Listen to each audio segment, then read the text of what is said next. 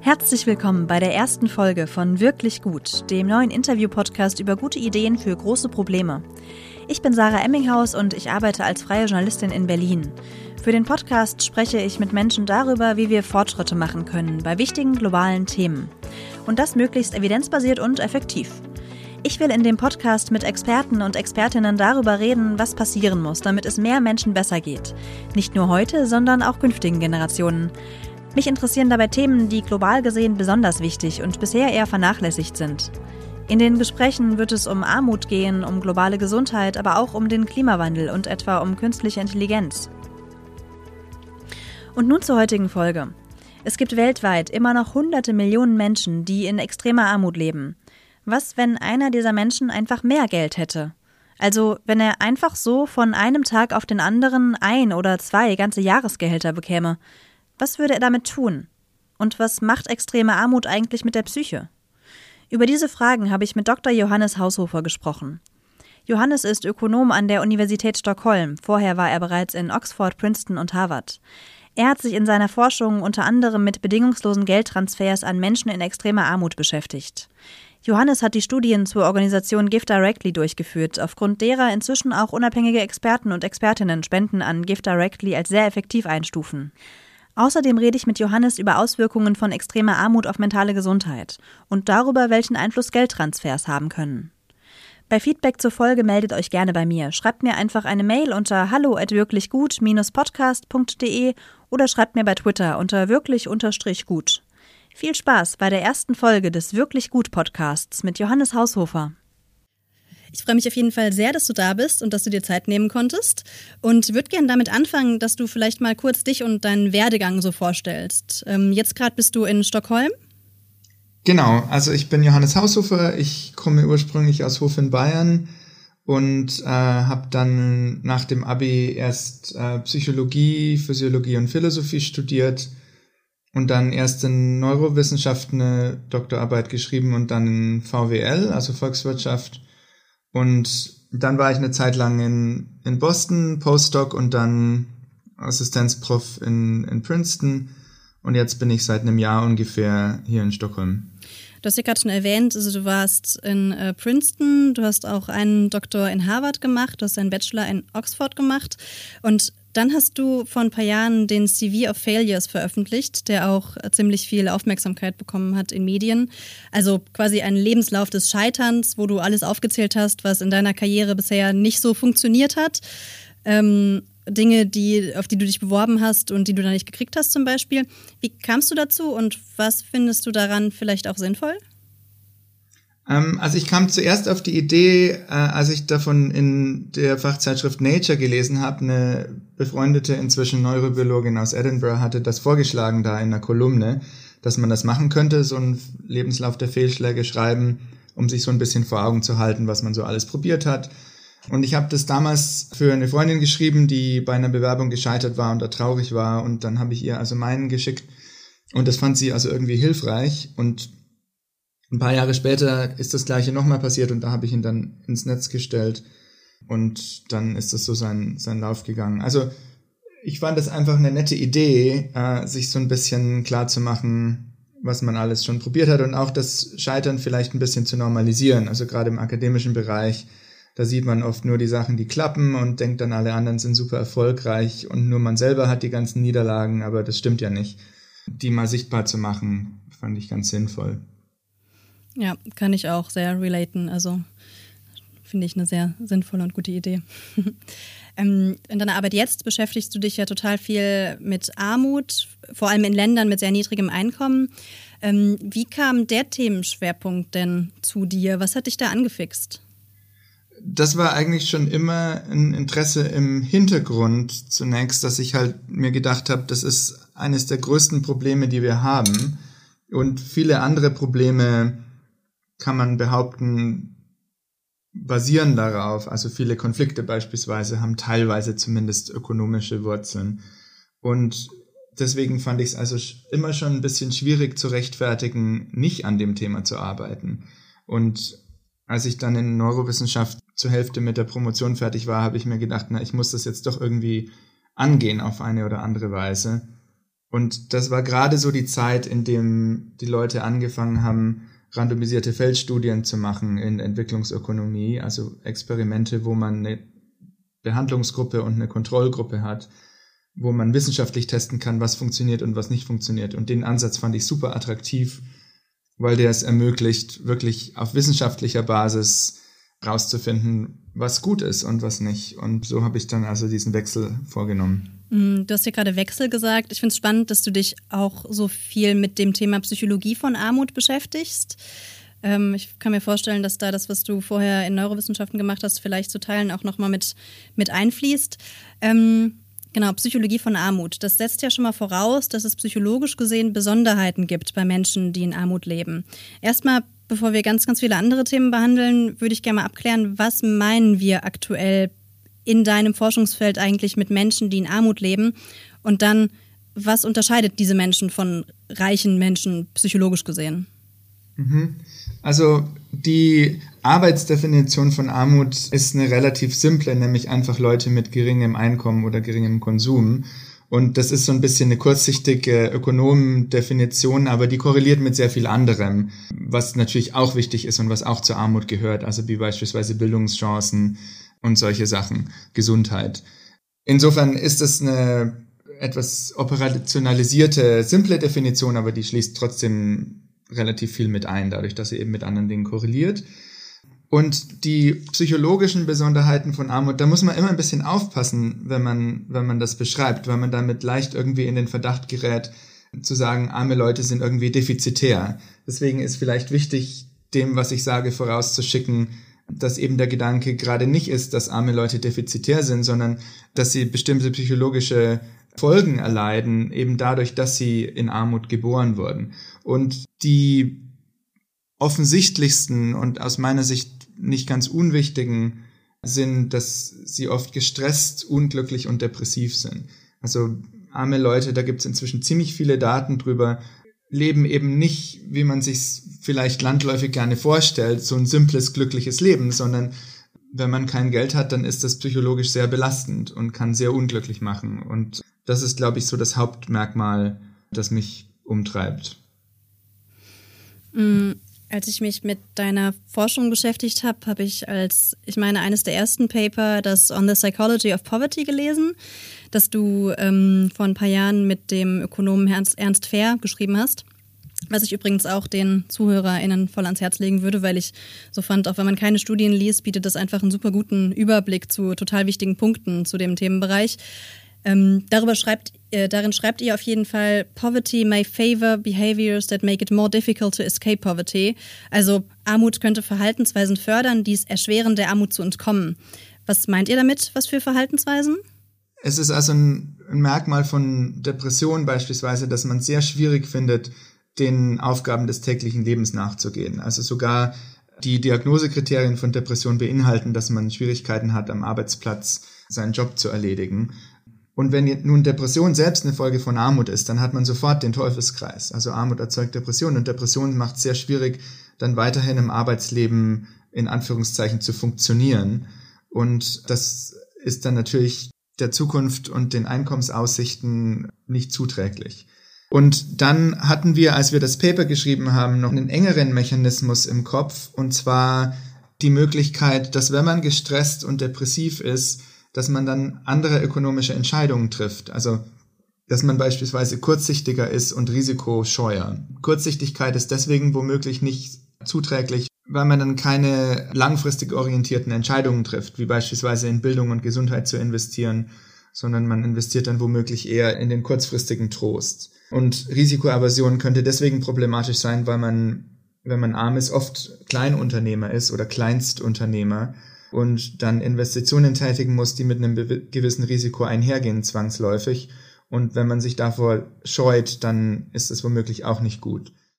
Jetzt die empirische Evidenz zu just diesen Mechanismen ist jetzt nicht so wahnsinnig stark. Also die gibt's schon, aber ich mein Vorurteil, und ich sage bewusst Vorurteil, weil in allen Bereichen noch ziemlich wenig Daten vorhanden sind in dem Gebiet, ist, dass der andere Mechanismus über geistige Gesundheit und Depressionen äh, womöglich stärker ist. Wie meinst du das? Welcher Zusammenhang ist stärker als welcher andere? Also es gibt also zwei kausale Behauptungen in diesem Teufelskreis. Die eine ist, dass Armut bestimmte psychologische Konsequenzen hat, also beispielsweise Stress und Depressionen und Unglück erzeugt. Und dafür ist die Evidenz sehr robust. Da können wir im Einzelnen noch drauf eingehen, aber das ist wirklich relativ gut belegt. Ähm, und dann ist die andere kausale Behauptung, dass diese psychologischen Konsequenzen von Armut sich wiederum auf Entscheidungsfindung auswirken oder auf andere Variablen, die dann Armut verstärken. Und von diesem zweiten kausalen Pfad gibt es wiederum zwei Versionen. Die eine ist, dass klinische Depressionen bestimmte Verhaltensweisen hervorruft, die Armut verstärken, wie beispielsweise, dass man es schwierig findet, seiner Arbeit nachzugehen, dass man auf gewisse Weise ohnmächtig fast schon wird äh, oder zumindest nicht, nicht mächtig, seiner Arbeit nachzugehen. Meine momentane Arbeitshypothese ist, dass dieser Weg relativ mächtig sein kann, also dass da wirklich großer Schaden entsteht, weil Leute durch Depressionen nicht ihrer Arbeit nachgehen können. Die andere Version dieses zweiten kausalen Pfades ist, dass Stress und Depression ökonomische Entscheidungen enger gefasst verändern. Enger gefasst insofern, als man da zumeist bislang Zeitpräferenzen und Risikopräferenzen untersucht hat, also Ungeduld und Risikoaversion. Und diese Effekte, die gibt's schon. Also wenn Leute gestresst sind, dann sind sie tatsächlich risikoscheuer und sie sind tatsächlich ein bisschen ungeduldiger.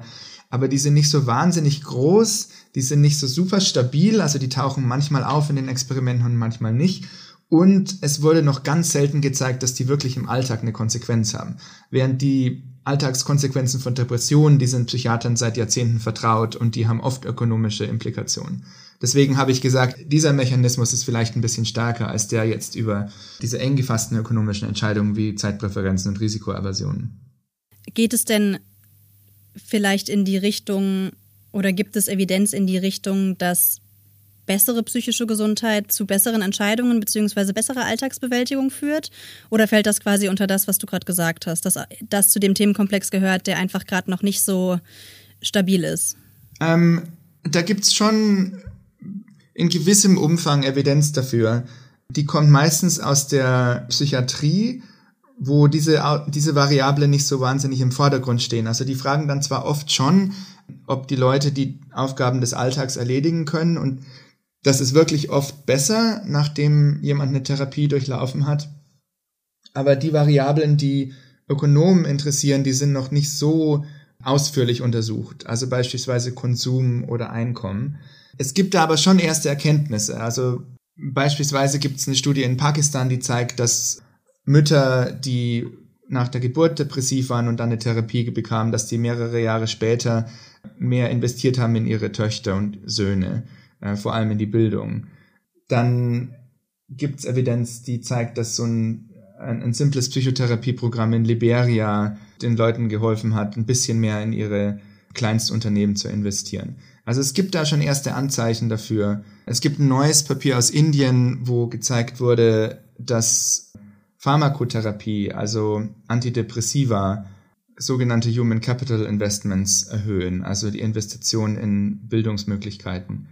Das heißt, es gibt, es gibt da schon erste Anzeichen dafür, aber es ist noch relativ jung, dieses Forschungsfeld. Und dieser ganze Themenkomplex, inwieweit lässt er sich von einem individuellen Level auf ein staatliches Level heben? Also was kannst du sagen zum Zusammenhang zwischen jetzt dem GDP, also Bruttoinlandsprodukt eines Landes und mentaler Gesundheit beziehungsweise psychologischen Merkmalen der BewohnerInnen? Ja, den Zusammenhang, den gibt's und der ist ziemlich stark. Und das ist auch was, was man vielleicht landläufig nicht so oft hört oder man hört sogar vielleicht teilweise gegenläufig ist, nämlich dass Geld nicht glücklich macht. Und in allen Datensätzen, die ich kenne, ist das Gegenteil der Fall. Also die Länder, die höheres Einkommen haben, sind tatsächlich im Durchschnitt glücklicher, haben niedrigere Depressionen äh, als andere. Und das gilt sowohl innerhalb von Ländern als auch über die Länder hinweg. Also reichere Leute innerhalb eines Landes haben weniger Depressionen und sind glücklicher als ärmere Leute und reichere Länder ebenso. Also gibt es durchaus ein Interesse daran, daran zu arbeiten, dass sich eben das Bruttoinlandsprodukt eines Landes erhöht, dass die Menschen, die dort leben, ähm, individuell mehr Geld verdienen und eben auch im gesamten Land mehr passiert. Hm, also streng genommen kann man das aufgrund dessen, was ich gerade gesagt habe, noch nicht behaupten, weil das nur eine Korrelation ist. Also das sagt nur, dass reichere Länder glücklicher sind. Das heißt, es sagt noch nicht unbedingt, dass Reichtum auch glücklich macht. Dafür braucht man dann eben diese kausalen Studien, wie beispielsweise den Leuten Geldtransfers geben oder sie anders irgendwie zu einem besseren Leben kommen lassen und dann eben messen, ob sich das tatsächlich auswirkt auf Variablen wie Depressionen und Glück. Und das ist eben genau diese Frage. Also wie ergibt sich dieser, dieser korrelative Zusammenhang? Ist das ein kausaler Effekt von Einkommen auf Glück und Depression oder ist es ein kausaler Effekt von Depression und Glück auf Einkommen? Oder ist es beides und wie stark sind diese Verbindungen in beide Richtungen? Du hast ja gerade schon die Geldtransfers angesprochen, darüber würde ich unbedingt ähm, gleich noch ganz, ganz viel reden wollen. Vorher wollte ich noch auf ein anderes Phänomen zu sprechen kommen, nämlich inwiefern eine schlechte finanzielle Situation auch zu weniger kognitiven Ressourcen im Sinne von Knappheit, Scarcity führen kann. Ähm, da haben Sentil Mulainathan und Elda Shafir gemeinsam das Buch Knappheit, was es mit uns macht, wenn wir zu wenig haben, geschrieben. Und die haben da ja ganz viele Studien zu dem Thema durchgeführt. Und mit diesem Konzept würde ich gerne einmal kurz einführen, ähm, das auf Englisch eben Scarcity genannt wird, meinen die beiden Forscher, dass Knappheit in einem Bereich dazu führen kann, dass man weniger Aufmerksamkeit und Gedanken auf den Rest des Lebens verwenden kann. Ähm, zum Beispiel, korrigiere mich, wenn das zu vereinfacht ist, ich dachte dabei so an das Gefühl, wenn man sich bei Liebeskummer auf der Arbeit nur noch total schlecht konzentrieren kann, weil der Kopf halt immer ganz woanders ist und voll eingenommen mit einem anderen Thema ist.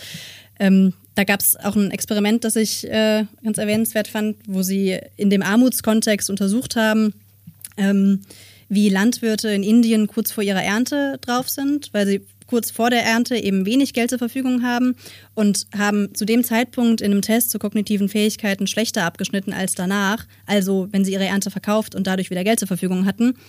Also gab es ja offenbar einen Zusammenhang zwischen der Tatsache, wie viel Geld sie gerade hatten und ihren kognitiven Fähigkeiten. Und zwar innerhalb der gleichen Personen sozusagen, wo man jetzt nicht sagen kann, was du ja am Anfang schon angesprochen hast, irgendwelche Vorurteile, dass Menschen, die in Armut leben, ähm, an sich defizitär sind, sondern daran sieht man, finde ich, ganz schön, wie situationsabhängig das ist. Ähm, wie wichtig schätzt du Scarcity in dem Forschungsfeld ein, vielleicht auch für deine Arbeit? Was kannst du zu dem Konzept sagen? Ähm, das ist ein interessantes Konzept, das relativ viel Aufmerksamkeit erfahren hat. So gerade am Anfang, als dieses Buch rauskam, es ist vielleicht der Aufmerksamkeit nicht ganz unverwandt oder zumindest ist Aufmerksamkeit einer der Mechanismen, den Elder und Sandel anführen, äh, um diese Effekte zu erklären. Also die Aufmerksamkeit ist auf die Knappheit gerichtet und kann deswegen nicht für anderes verwendet werden. Und da gab es schon interessante äh, Anfangsergebnisse. Also beispielsweise dieses Experiment von der, oder es war ja kein Experiment, diese Beobachtung, von der du gerade gesprochen hast, das sind schon sehr, sehr große Effekte. Bei der weiß man jetzt natürlich nicht so genau, woher das kommt. Also vor der Ernte ist vieles anders als nach der Ernte. Also man ernährt sich beispielsweise anders, man ist gestresster und man hat vielleicht auch die Aufmerksamkeit woanders. Das heißt, der Mechanismus da ist jetzt noch nicht so ganz klar. Die haben dann in Laborexperimenten versucht, das äh, noch näher zu beleuchten, was da jetzt genau anders ist. Und die haben auch ähnliche Ergebnisse hervorgebracht. Also wenn, wenn sich beispielsweise Leute auf finanzielle Probleme fokussieren, dann schneiden sie auch schlechter ab in IQ-Tests, als äh, wenn sie sich auf weniger schwere finanzielle Probleme konzentrieren. Das sind riesengroße Effekte. Und ich hätte mir gewünscht, dass dann nach diesen ersten Erfolgen viele weitere Studien folgen, die das ein bisschen genauer untersuchen. Und da habe ich relativ wenig noch gesehen dafür. Also ich würde mir wünschen, dass da noch mehr kommt, was diese Effekte wirklich ihn über alle Zweifel erhebt äh, und genauer beleuchtet, was da tatsächlich äh, läuft. Ich habe versucht, in Kenia ähnliche Sachen zu machen, äh, um also andere Variablen noch zu untersuchen. Also IQ ist eine Sache, aber dann Sachen wie Risikopräferenzen und Zeitpräferenzen sind eine andere. Und ich habe es also nicht geschafft, äh, diese Priming-Paradigmen da zum Laufen zu bringen. Also die Leute haben da nicht besonders stark darauf reagiert. Und ich weiß nicht genau, wie die das in New Jersey hinbekommen haben dass das äh, so große Effekte erzielt, aber mir ist es jedenfalls nicht gelungen und ich hätte mir gewünscht, dass das viele andere Forscher auch replizieren. Kannst du dir irgendwie erklären, warum das nicht passiert ist? Oder meinst du, es gibt einfach vielleicht viele, die es versucht haben und es auch nicht geschafft haben und es dann gar nicht erst veröffentlicht haben? Oder was meinst du? das ist vielleicht, ich weiß da jetzt keine Details, aber ich denke schon, dass wenn ein Paper in Science rauskommt, dass dann sehr viel Aufmerksamkeit äh, generiert wird und, und viele sich anfangen für dieses Thema zu interessieren. Und ich, ich hätte mir gewünscht, da noch mehr publizierte Ergebnisse zu sehen. Kann man ja hoffen, dass das noch kommt. Das wäre schön, ja. Mm, bei dem bereits erwähnten Paper 2014 mit Ernst Fair ähm, wolltet ihr ja so den Stand der Erkenntnisse zur Psychologie von Menschen, die in Armut leben, abbilden. Was hat sich seitdem getan? Gibt es irgendwas Neues, Spannendes? Gibt es irgendwas aus dem Paper, was du so nicht mehr sagen würdest? Was ist da passiert? Ah, das ist eine interessante Frage.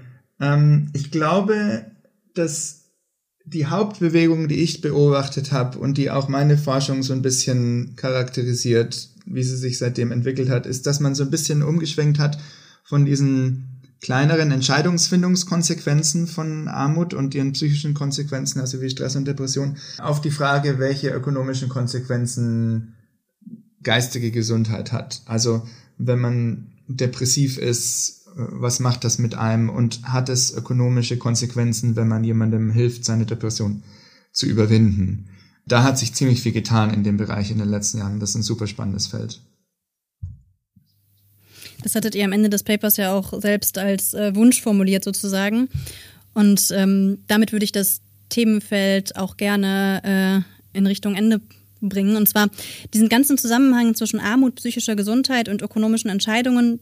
Da gibt es ja auf jeden Fall Korrelationen, wie du gerade in vielen ähm, Punkten ausgeführt hast.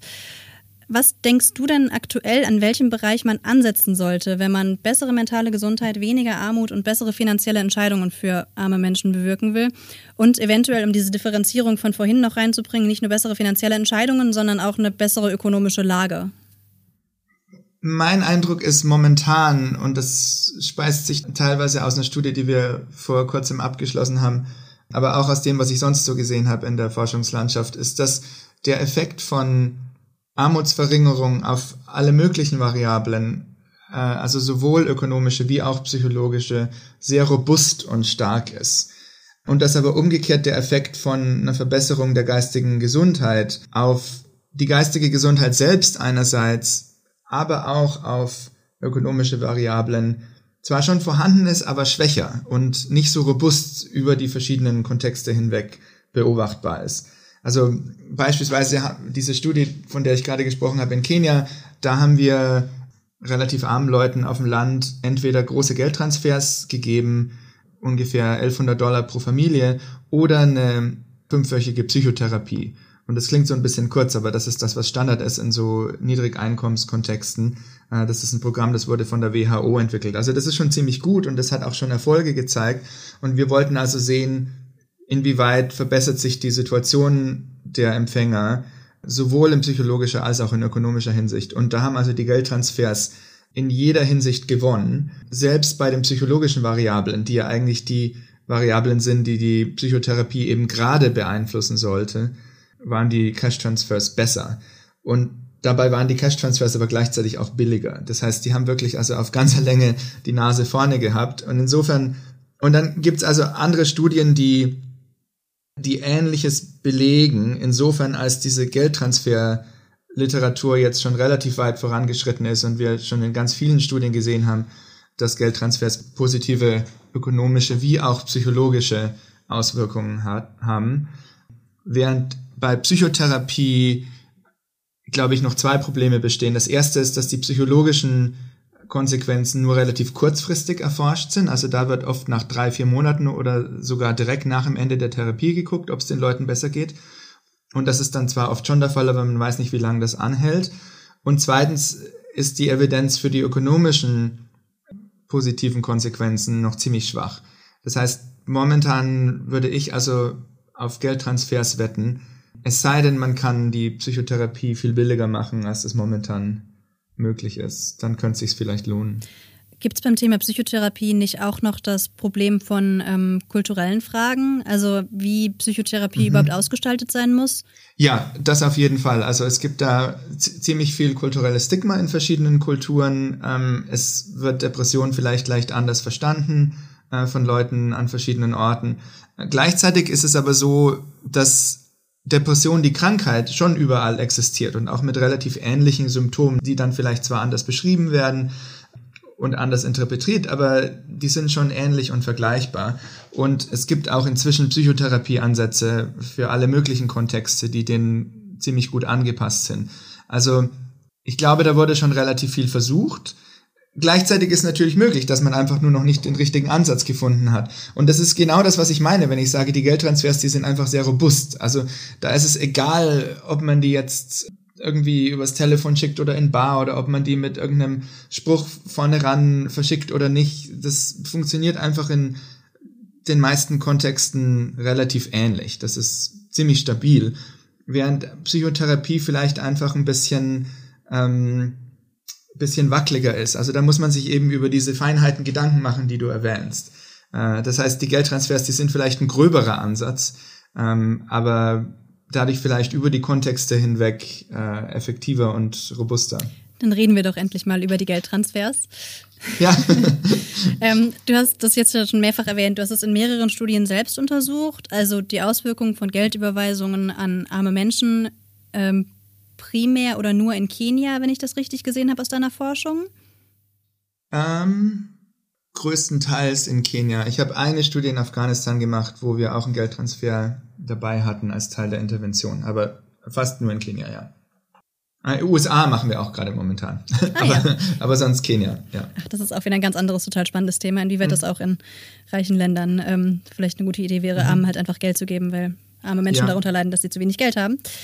Ähm, das Besondere an den Geldtransfers, über die ich jetzt mit dir sprechen möchte, ist, dass es nicht an irgendeine Bedingung geknüpft ist. Also das sind auf Englisch diese Unconditional Cash Transfers oder UCTs. Die Menschen konnten also komplett selbst entscheiden, was sie mit dem Geld machen. Bei dir war das in den Studien in Kenia so, auf die ich mich jetzt ähm, beziehe, konkret so, dass du Give Directly untersucht hast, diese Organisation, die eben vor allem für ihre direkten Geldtransfers an Menschen in Armut bekannt ist und auch von unabhängigen ExpertInnen empfohlen wird. Kannst du erstmal erzählen, wie das abgelaufen ist, deine Forschung zu dem Thema?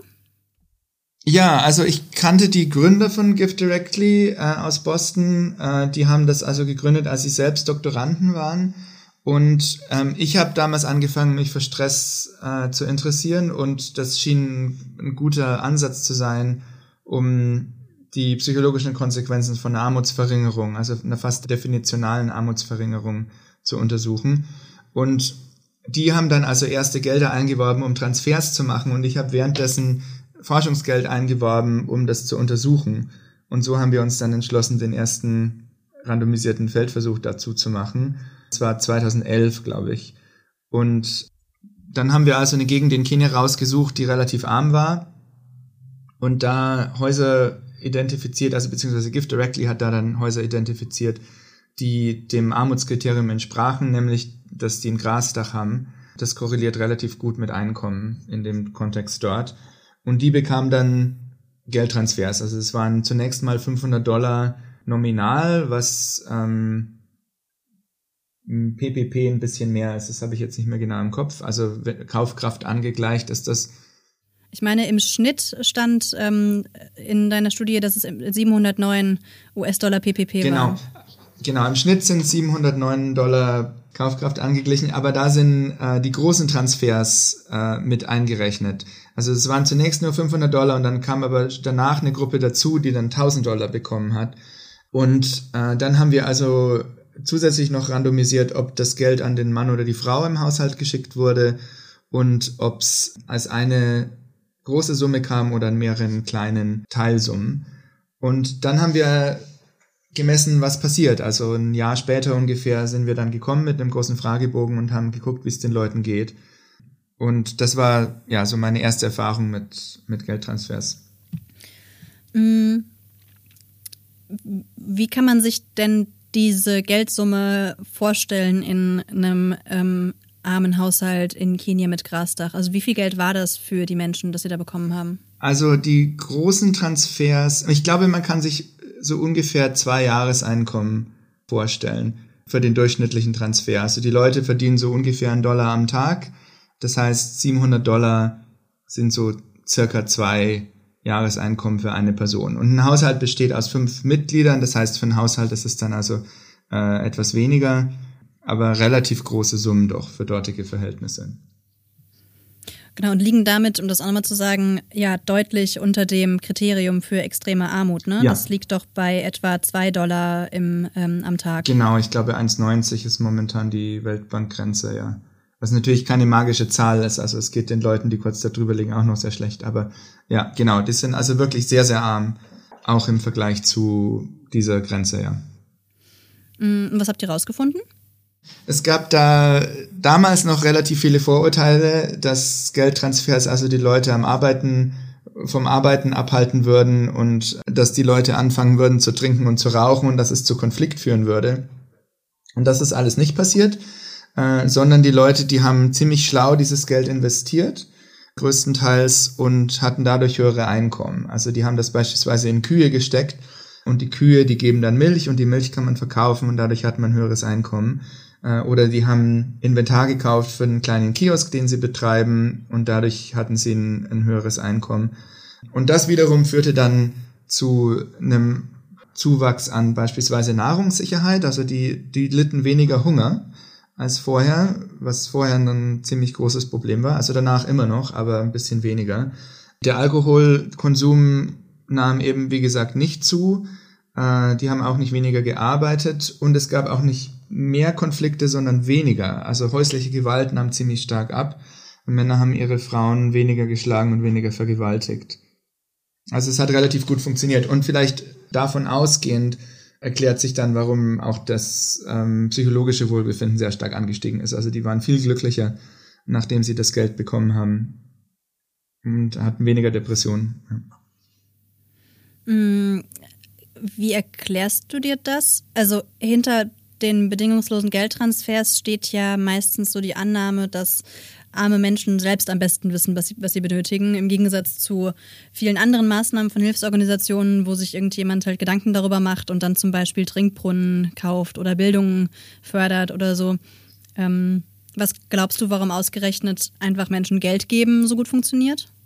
Ähm, also ich, ich möchte da ein bisschen vorsichtig sein. Ich weiß nicht, ob das besser funktioniert als diese anderen Sachen, von denen du jetzt gesprochen hast. Diese Experimente, die fehlen größtenteils noch. Also es gibt ein paar erste Bestrebungen, aber äh, das ist jetzt nicht so, dass Geldtransfers notwendigerweise das Beste sind, was wir haben.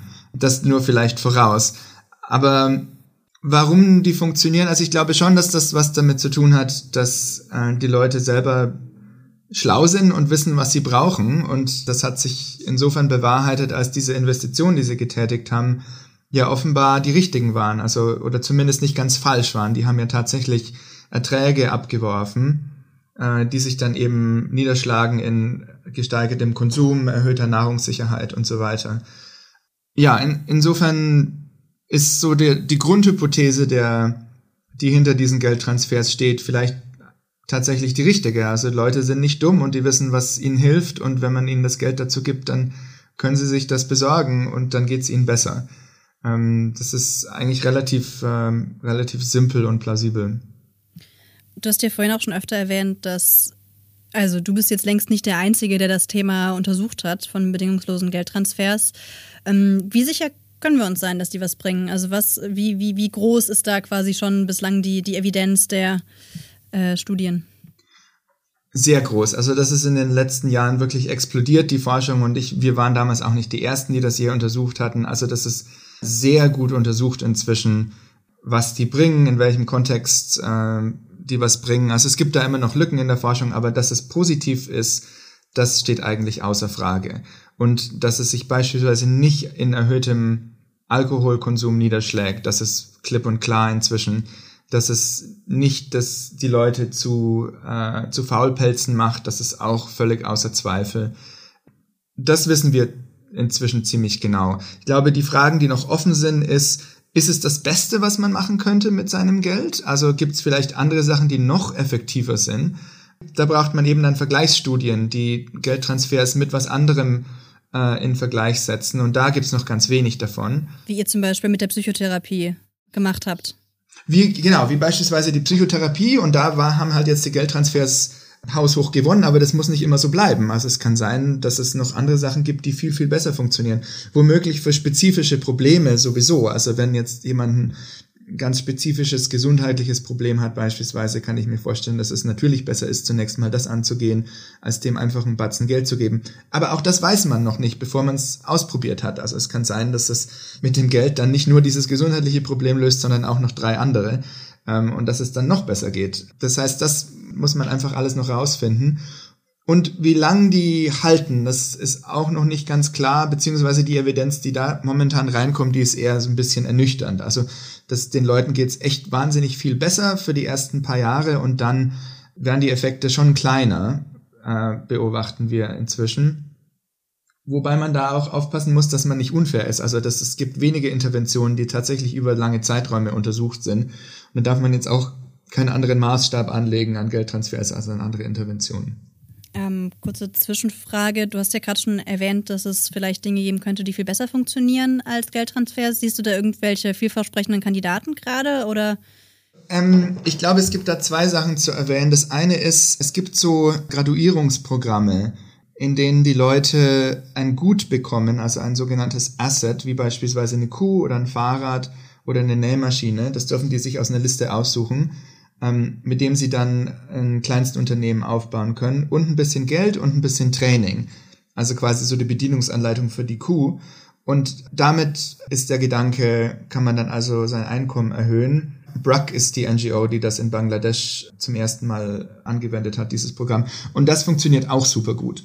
Und welches von den beiden Programmen jetzt die größten Auswirkungen hat, das ist noch nicht so ganz klar, aber das ist zumindest sehr vielversprechend. Ähm, das ist das eine. Und das andere, wo ich momentan mein Interesse drauf gerichtet habe, ist Migration und Bildung. Also Bildung selbst hat jetzt nicht so wahnsinnig hohe Erträge, also da sind die Erträge vielleicht so 10 Prozent im Jahr oder so, während bei den Geldtransfers ist es eher 30 Prozent. Was meinst du? Kannst du mal kurz sagen, was mit Erträge meinst? Ah, also das, was man an erhöhtem Einkommen zurückbekommt, wenn man in jetzt in diesem Beispiel ein Jahr Bildung investiert, ähm, versus diese, diese Geldtransfers, die also in unseren Händen haben die so 30 Prozent erhöhtes Einkommen abgeworfen nach einem Jahr für die 700 Dollar oder so, die die Leute bekommen haben. Momentan ist meine Hoffnung, dass man, wenn man Bildung kombiniert mit Migration, äh, dass man dann sehr hohe Erträge erzielen kann. Also ich interessiere mich momentan sehr dafür, wie man äh, ugandischen Highschool-Absolventen ein Studium in Deutschland ermöglichen kann. Und da verspreche ich mir Erträge, die noch viel höher sind, weil eben Migration so wahnsinnig hohe Effekte auf Einkommen hat. Die durchschnittlichen Unterschiede im Einkommen eines ugandischen Highschool-Abgängers und eines deutschen Bachelor-Absolventen, die sind, bewegen sich eher so um den Faktor äh, 30 oder so. Also 3000 Prozent, nicht 30.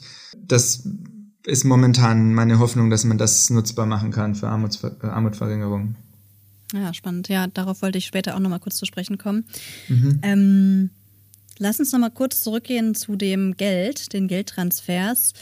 Also du sagst, und ich habe auch schon ziemlich viel darüber gelesen, dass das eine wahnsinnig robuste Geschichte ist, also die auch in verschiedenen Kontexten untersucht wurde. Ne? Also auch in jetzt nicht nur in ähm, armen Dörfern in einer bestimmten Region von Kenia, sondern auch in anderen Weltregionen.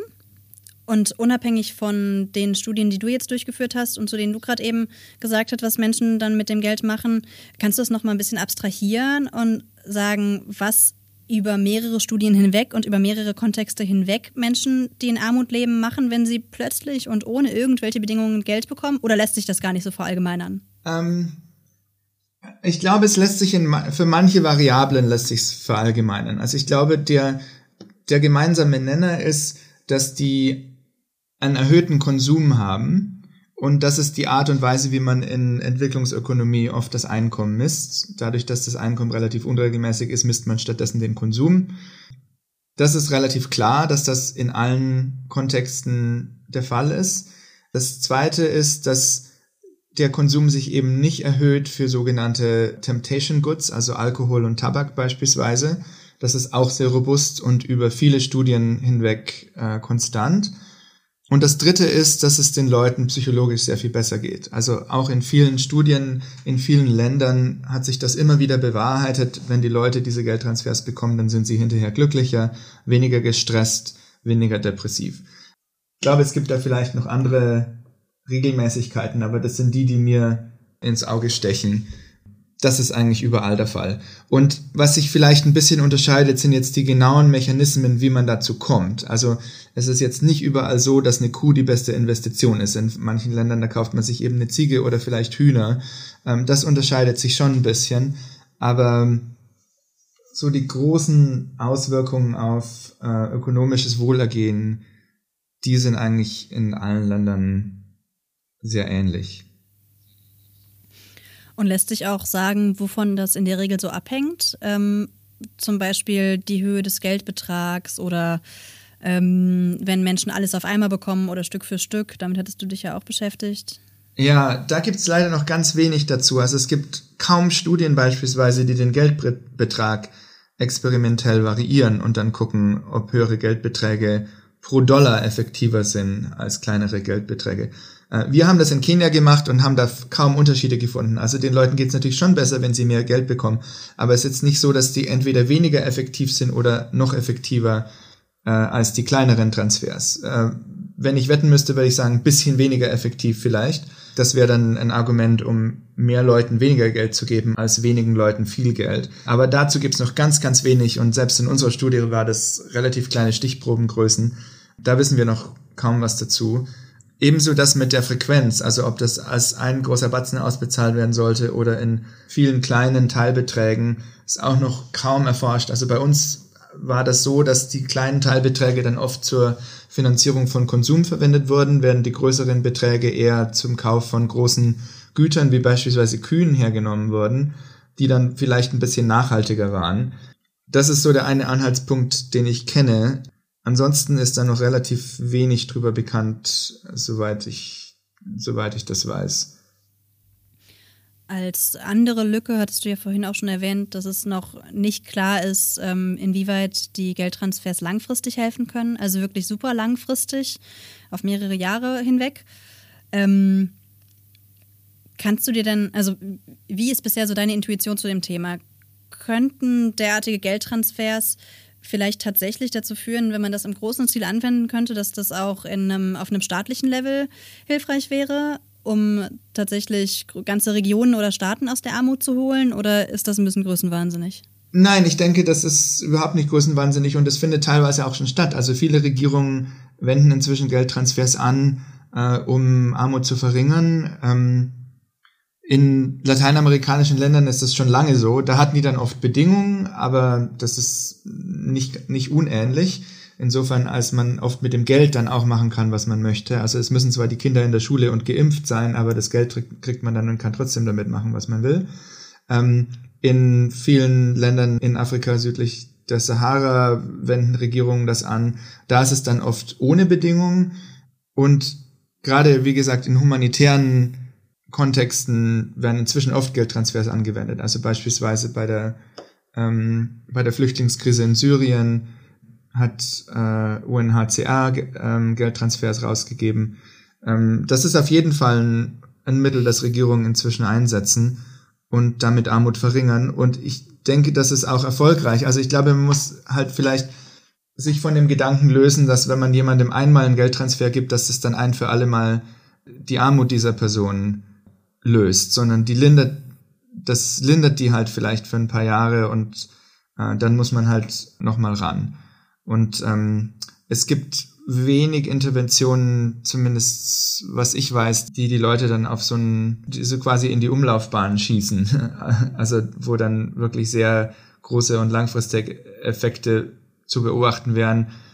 Äh, da kenne ich kenne ich keine andere Intervention, die das leistet. Insofern darf man da die Geldtransfers auch nicht irgendwie an zu hohe Standards halten. Mm, ich habe das Buch Poor Economics vor ein paar Jahren mal gelesen von den beiden Wirtschaftsnobelpreisträgern Esther Duflo und Abhijit Banerjee. Und äh, also das war so das Buch, was mich für das ganze Themengebiet initial begeistert hat, vor allem weil die eine, ein, einen Blick auf Armut und vor allem extreme Armut vermittelt haben, den ich einfach total ähm, humbling, also hilfreich für meine Sicht darauf fand. Ähm, dazu ganz kurz ein Zitat von denen. Sie haben nämlich gesagt, Man macht es sich zu leicht, viel zu leicht, wenn man vom heimischen Sofa aus mit den Bequemlichkeiten einer funktionierenden Wasser- und Gesundheitsversorgung im Rücken über das Übel der Entmündigung und die Notwendigkeit, Verantwortung für das eigene Leben zu übernehmen, philosophiert, profitieren wir im reichen Westen nicht ständig von den Vorteilen einer Bevormundung, die so allgegenwärtig ist, dass wir sie kaum bemerken. Sie sorgt nicht nur dafür, dass wir besser auf uns acht geben, als wir es täten, wenn wir jede einzelne Entscheidung selbst treffen müssten.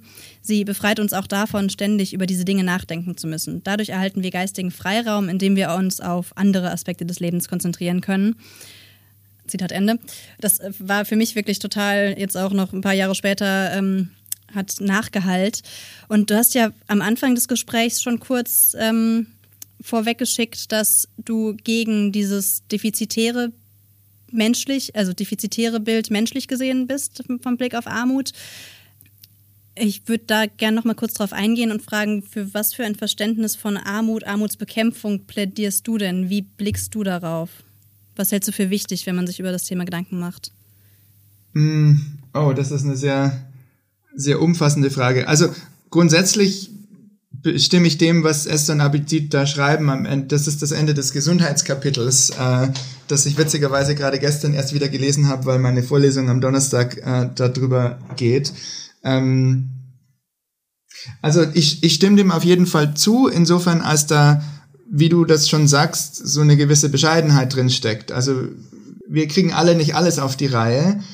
Und wenn wir uns über Gesundheit Gedanken machen müssen, wie das Beispiel in dem Kapitel ist, dann äh, haben wir oft nicht alle Informationen oder wir haben vielleicht andere Probleme, die uns momentan dringender erscheinen und geben denen dann den Vorrang und das ist dann nach langfristig führt das zu großen negativen Konsequenzen. Das ist ein sehr bescheidener und realistischer Ansatz, den ich auf jeden Fall richtig finde. Und das, was ich vorhin gemeint habe, als ich gesagt habe, ich bin gegen dieses defizitäre Verständnis von Armut, ist, dass ich keinen Grund sehe zu glauben, dass arme Leute irgendwie überproportional diesen Problemen äh, anheimfallen, sondern die leben einfach in einem Kontext, der das ermöglicht, dass das passiert. Also wenn während in ähm, reicheren Ländern man viel gemacht kriegt, also beispielsweise ist das Trinkwasser schon vorbehandelt und hat Chlor drin, muss man das in armen Ländern oft noch selber machen. Und äh, das sind diese kontextuellen Faktoren, die dazu führen, dass man dann eben andere Gesundheitsergebnisse hat als Leute in ärmeren Ländern.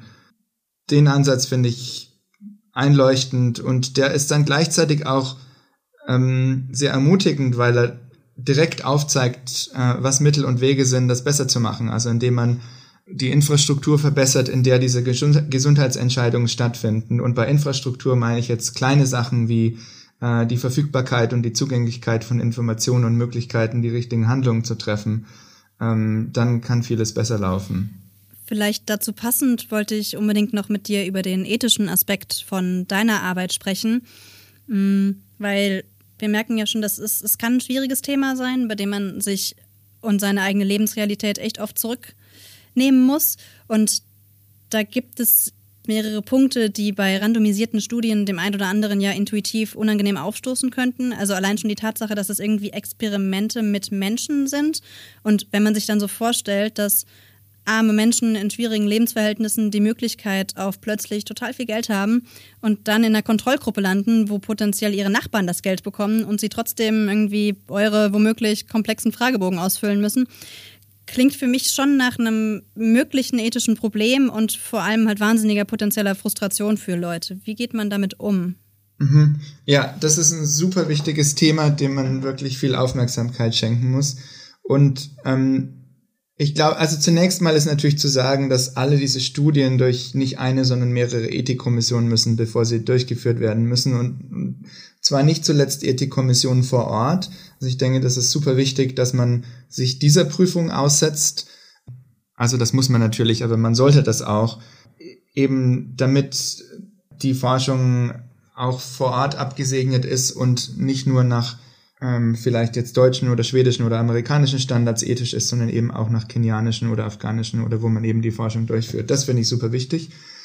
Und dann ist darüber hinausgehend natürlich wichtig, selbst wenn das jetzt eine Ethikkommission absegnet, so ein Projekt, dass man sich selber als Forscher Gedanken macht, was darf man denn machen und was ist, äh, was ist Leuten zuzumuten. Und ich glaube, da ist es wichtig, dass man auf die Würde und Entscheidungsfreiheit der Leute abstellt und dafür sorgt, dass die Freiheit besteht, da mitzumachen oder eben nicht mitzumachen. Und wir bemühen uns, um das möglich zu machen, natürlich einerseits um ein sehr gutes Verhältnis mit den Teilnehmern. Ähm, also die werden natürlich bezahlt für die Zeit, die sie in die in das Ausfüllen des Fragebogens stecken, ähm, weil ihnen dadurch ja Arbeitszeit verloren geht und Zeit ist Geld, gerade in solchen Kontexten und ähm, dafür werden sie natürlich kompensiert.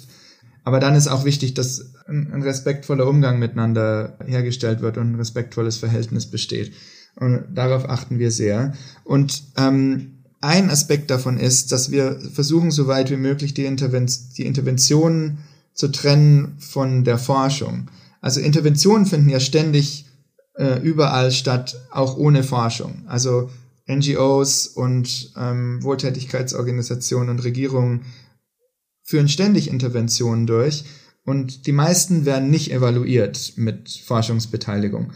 Und bei allen diesen Interventionen gibt es insofern eine Kontrollgruppe, als halt in den meisten Fällen die Mittel begrenzt sind und man nicht allen Leuten helfen kann.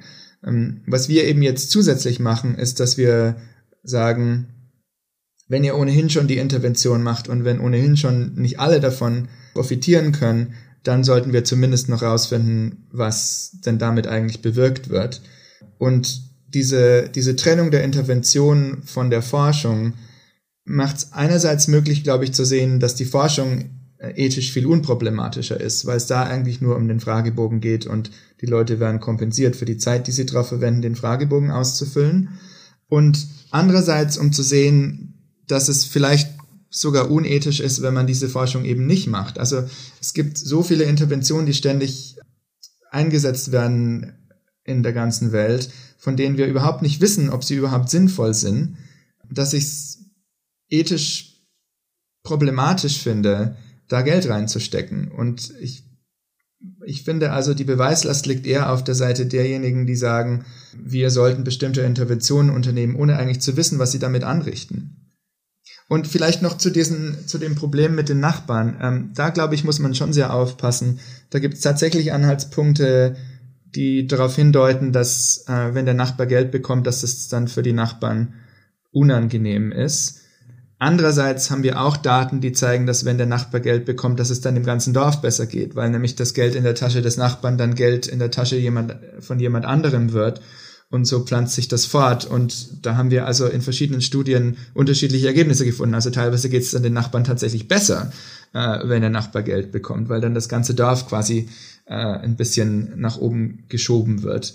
Ähm, das heißt, das ist einerseits sehr problematisch, womöglich nach wie vor, andererseits noch relativ unbekannt, was da tatsächlich passiert. Also da müssen wir einfach noch mehr lernen, was man da machen dürfen sollte und was nicht. Eine Möglichkeit ist ja zumindest der Kontrollgruppe, die eigentlich im Rahmen des Experiments kein Geld bekommen hat, später noch Geld zu geben. Das passiert ja auch ab und an. Ne? Da, was kannst du dazu sagen? Was sind da Vor- und Nachteile? Weil, also erstmal intuitiv klingt das ja eigentlich total gut, weil die dann ja am Ende von den positiven ähm, Auswirkungen ebenso profitieren könnten. Mhm.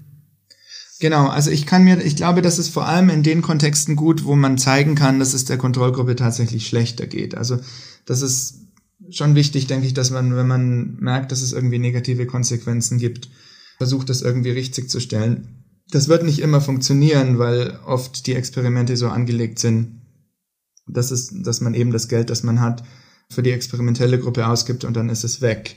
Der Nachteil ist, wenn man ein Experiment von, von vornherein so auslegt, dann hat man de facto nur ein halb so großes Experiment, weil man dann quasi die Hälfte der Interventionskosten sparen muss, um hinterher der Kontrollgruppe äh, die zuteil werden zu lassen. Und das ist auch wieder ein ethisches Problem, denn dann hat man ein Experiment mit einer kleinen Stichprobe und da kann man dann viel weniger belastbare Aussagen treffen und damit schadet man dann womöglich nicht nur der einzelnen Studie, sondern dem ganzen Ansatz. Also wenn man jetzt eine super effektive Intervention untersucht, aber man kann die Effekte nicht beobachten, die die hat, weil man eine Stichprobe hat, die zu klein ist, dann ist damit womöglich viel größerer Schaden angerichtet, ähm, als wenn man jetzt nur der Kontrollgruppe nicht hilft.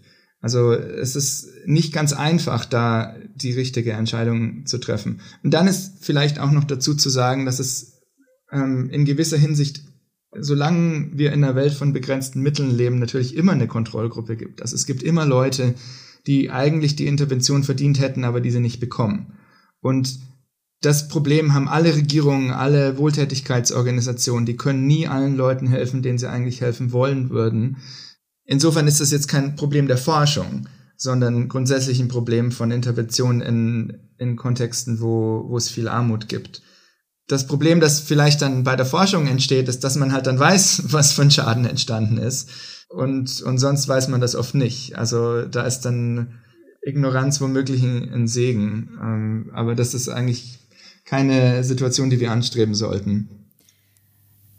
Ich wollte dich noch auf deine Gründung des Busara Center for Behavioral Economics ansprechen. Ähm, und zwar in dem Kontext, inwieweit Forschung in deinem Bereich eigentlich so die Weltrealität abbildet. Also du hast vor ein paar Jahren das Center gegründet um, wenn ich das richtig verstanden habe, mehr Möglichkeiten zu bieten, diverse Lebensrealitäten von ProbandInnen einzufangen, also unter anderem und noch ganz viele andere Dinge. Und zwar vor allem eben denjenigen, die nicht aus westlichen, gebildeten, industrialisierten, reichen und demokratischen Staaten kommen, also du und ich zum Beispiel. Ähm, was kannst du dazu erzählen? Ähm, ja, das war die, das war der Impetus für die Gründung. Es gibt also ziemlich viel Verhaltensforschung, sowohl in Psychologie als auch in Ökonomie und anderen Sozialwissenschaften, die sehr viel uns gelehrt hat darüber, was ähm, Entscheidungsfindungen ausmacht und wie man Interventionen optimieren kann, damit sie den Leuten möglichst gut helfen. Aber das meiste dieser Evidenz ist eben gewonnen in Stichproben mit westlichen, oft weißen Probanden und Probanden. In den USA häufig, manchmal in Europa. Ähm, also ich würde sagen, 90 Prozent oder so äh, kommen aus solchen Stichproben. Und ich fand das also zunächst mal aus prinzipieller Sicht wichtig, äh, das ein bisschen zu ändern. Und dann auch aus wissenschaftlicher Sicht, eben weil man womöglich Sachen verpasst, die in Ländern wie Kenia das Denken der Leute beeinflussen, die man jetzt in Deutschland oder den USA nicht beobachten würde. Und das hat dann den Ausschlag gegeben zur Gründung von, von Busara. Und dort ähm, bietet ihr quasi eine Infrastruktur für Forschende ähm, aus der Region. Habe ich das richtig verstanden? Also für Forschende von überall her. Ähm, teilweise sind die aus der Region, teilweise sind die äh, von Universitäten aus anderen Ländern. Ähm, genau, das ist eine Infrastruktur, mit der Forschende Verhalten und Präferenzen im lokalen Kontext untersuchen können. Äh, teilweise, um bestehende Ergebnisse besser zu verstehen. Also wenn man beispielsweise ein Ergebnis hat aus einer Feldstudie, das man näher beleuchten will, dann kann man ein Laborexperiment machen um das besser zu verstehen. Oder teilweise, um Feldexperimente erst zu motivieren. Also im Kontext von Psychotherapie könnte man sich beispielsweise vorstellen, dass man erstmal ein paar Sachen im kleinen Rahmen ausprobiert, bevor man sie in einem großen Feldexperiment überprüft. Die Gründung ist ja jetzt schon ein paar Jahre her. Ich meine, beinahe ein Jahrzehnt. Ähm, wie groß ist das Problem noch? Hat sich seitdem was geändert? Ist es besser geworden? Vielleicht auch durch dich?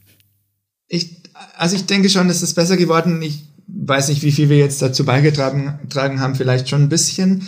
Äh, aber es besteht immer noch weiter, das Problem. Also an diesen 90 Prozent hat sich jetzt nicht so wahnsinnig viel geändert.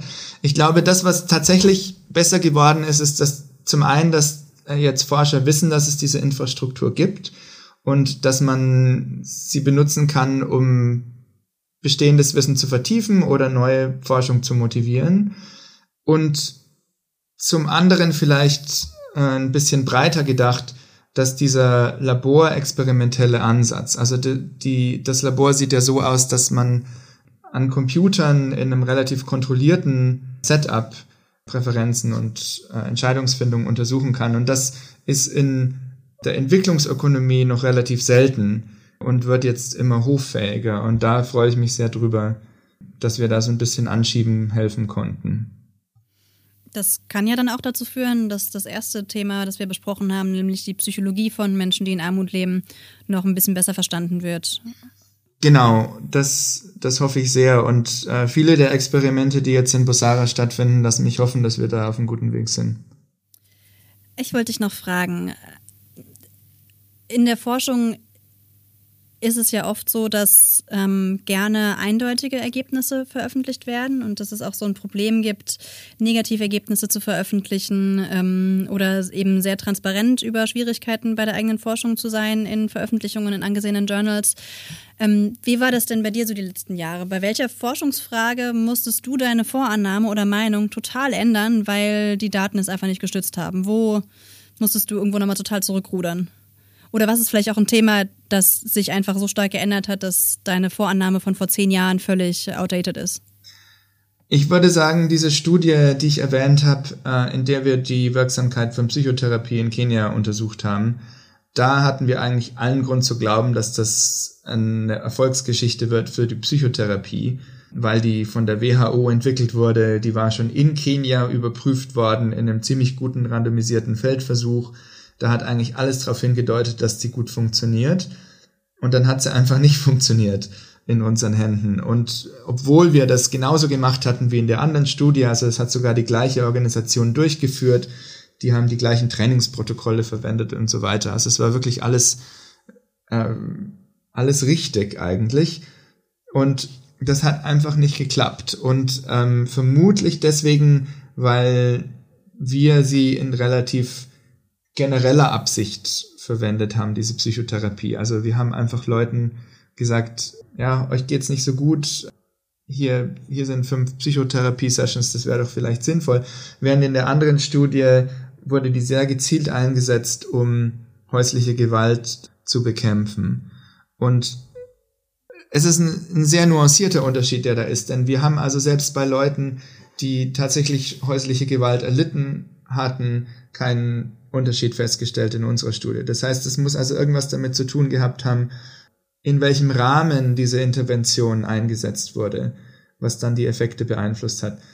Das ist so die größte Überraschung gewesen für mich in den letzten Jahren. Und das, es war eine gewisse Enttäuschung, weil ich eigentlich dachte, Psychotherapie kann super erfolgreich sein. Also wenn die Konsequenzen von Depressionen für ökonomische und psychologische äh, Variablen so groß sind, wie ich das glaube, und Psychotherapie ist relativ billig und ja gemeinhin wird das als relativ effektiv angesehen, dann müsste das doch eigentlich ein super Rezept sein, psychologisches und wirtschaftliches Wohlergehen anzuheben. Und dass das nicht stattgefunden hat, das ist, war eine große Überraschung und natürlich auch in gewisser Weise eine Enttäuschung.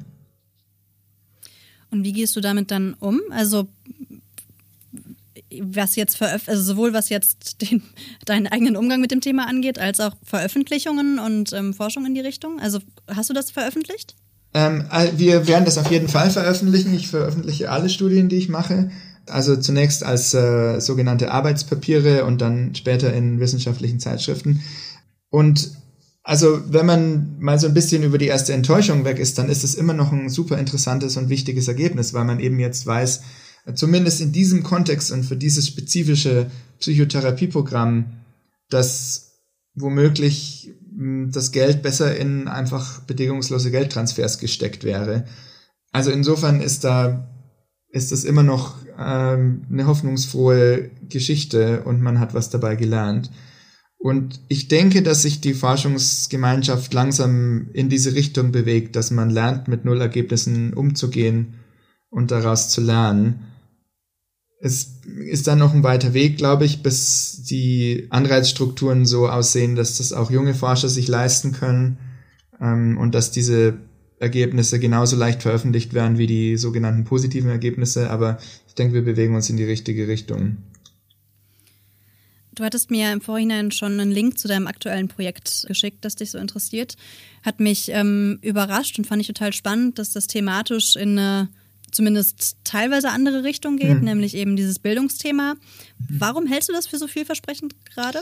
Was erhoffst du dir davon? Ja, also ich, das ist so entstanden, dass ich, also von, so sehr ich diese Geldtransfers zu schätzen weiß, so sehr bin ich doch ein bisschen frustriert davon, weil eben die Ergebnisse zwar positiv, aber jetzt nicht transformativ sind. Also ich möchte ja nicht, dass jemand in Kenia von einem Dollar am Tag auf einen Dollar 30 am Tag kommt, obwohl das super ist äh, sondern ich möchte, dass jemand von einem Dollar am Tag auf ein europäisches Mittelklasse-Einkommen kommt. Das ist mein Ziel, also deswegen mache ich das ganze Zeug. Und Geldtransfers sind wahrscheinlich nicht der Weg dahin oder es sind zumindest ein sehr langer, sehr langer Weg dahin. Und ich habe dann eben mich irgendwann mal hingesetzt und mir überlegt, ja, was sind denn die Interventionen, die diese Transformation tatsächlich in die Wege leiten? Und ich glaube, Migration ist da ein sehr guter Kandidat dafür. Und für Migration gibt's natürlich nur sehr wenige legale Wege, aber einer davon ist eben Bildung. Und reiche Länder sind oft sehr daran interessiert sogar, dass Leute zu ihnen kommen, um sich auszubilden. In Deutschland ist es sehr stark so. Also Deutschland hat ein gigantisches demografisches Problem. Die Gesellschaft wird immer älter.